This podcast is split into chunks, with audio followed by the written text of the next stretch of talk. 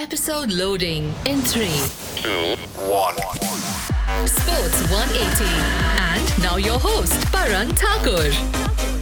So, after a month of thrills, chills, and spills, unbelievable upsets, spectacular scenes, and memorable moments, after exactly 63 matches, it's all down to the last one, the big final. Hello and welcome to Sports 180 with me, Paran. Argentina are looking to add one more star to their jersey as they haven't been able to win the World Cup since 1986. France, also with two cups under their belt, will try to become the first team since Brazil in 1962 to win the trophy for two consecutive editions. With the exception of the Saudi Arabia match, Argentina have consistently scored more than once in every game at the FIFA World Cup 2022 and no team has scored more than once against France in the tournament. The South Americans' team uncanny ability to find the net will set the stage for a fairy tale farewell for Messi.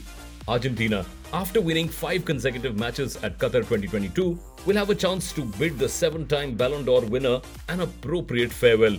However, Messi is aware that the biggest sporting event in the world cannot be conquered by only one person's efforts. Tonight, the entire team must deliver. The only other team to win the World Cup final after losing their opening match was Spain in 2010. France will play at the Lusail Stadium for the first time in this tournament and try to make this memorable. They will be the first defending champion in 24 years to take part in a World Cup final thanks to their 2 0 victory against Morocco. The best part for France is that their star players, Mbappe and Olivier Giroud, have been in tremendous form, both holding a chance to win the Golden Boot by scoring in the final, as do Messi and Alvarez. Here's a look at Argentina versus France head to head record. Both sides will be locking horns for the 13th time in football history. Argentina hold the edge over France, having won 6 out of 12 times in their meetings, with France winning 3, the other 3 matches having ended in a draw.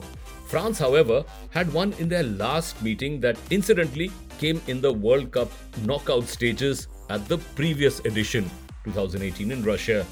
Well, one thing is for sure, most of India will be supporting Argentina tonight. Let's hope for a great match and please, no penalties. And that's it for today's episode of Sports 180 with me, Paran. Thanks for listening. See you tomorrow. Sports 180. All things sports in 180 seconds.